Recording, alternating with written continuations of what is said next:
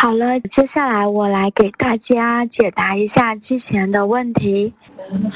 嗯，北海的冬天呢，大致是分两种的，一种是不不刮北风和下雨的晴天，一种是刮北风或者是下雨的晴天。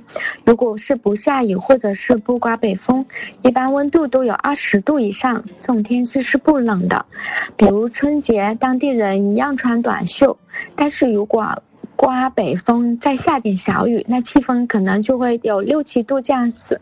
那个时候可能就是北海最冷的时候了，一般要穿羽绒服或者是棉袄。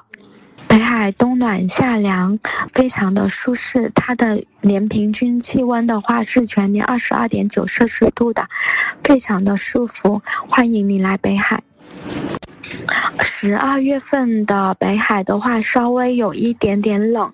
如果就是说适合冬泳的人的话，下海的话他是觉得不觉得冷的。但是如果不没有就是说冬泳的话，会有一点点凉。下海的话。啊，北海市同时拥有深水海港、全天候机场、高铁、高速公路的一个城市。你就是自己自驾过来，或者是坐动车、坐飞机都是很方便的。涠洲岛的话，如果是周末游的话，两天就合适了。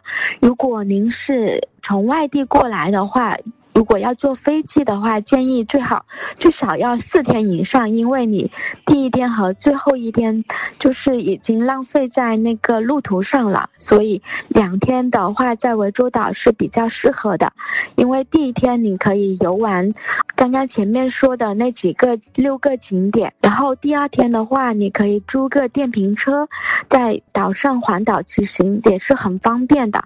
那个电瓶车一天的话大概是五十到八。十块钱这样子，你可以自己想去哪里去哪里，然后白天可以去一下贝壳沙滩呀，看一下灯塔，去一下五彩公路骑行，或者是去一下蓝桥那边都是。